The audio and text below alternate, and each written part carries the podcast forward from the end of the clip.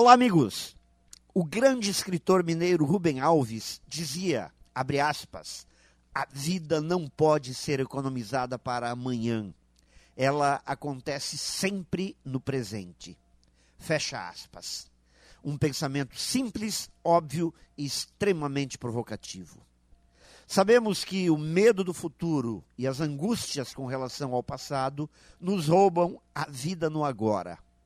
Para viver o presente é preciso foco, concentração no momento. E isso acontece quando estamos vivendo momentos, instantes, onde nos sentimos bem. São as passagens da vida que chamamos de mágicas, que valem o fato de termos nascido. Os grandes mestres, os grandes atletas, os grandes profissionais, as pessoas felizes que trabalham com vocação e amor, vivem assim.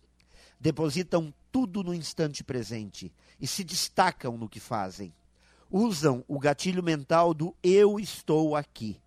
Simples assim.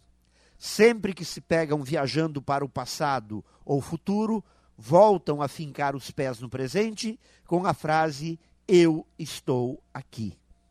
Quantas pessoas que passam o dia preocupadas, agoniadas, estressadas, esquecendo que a vida está acontecendo agora.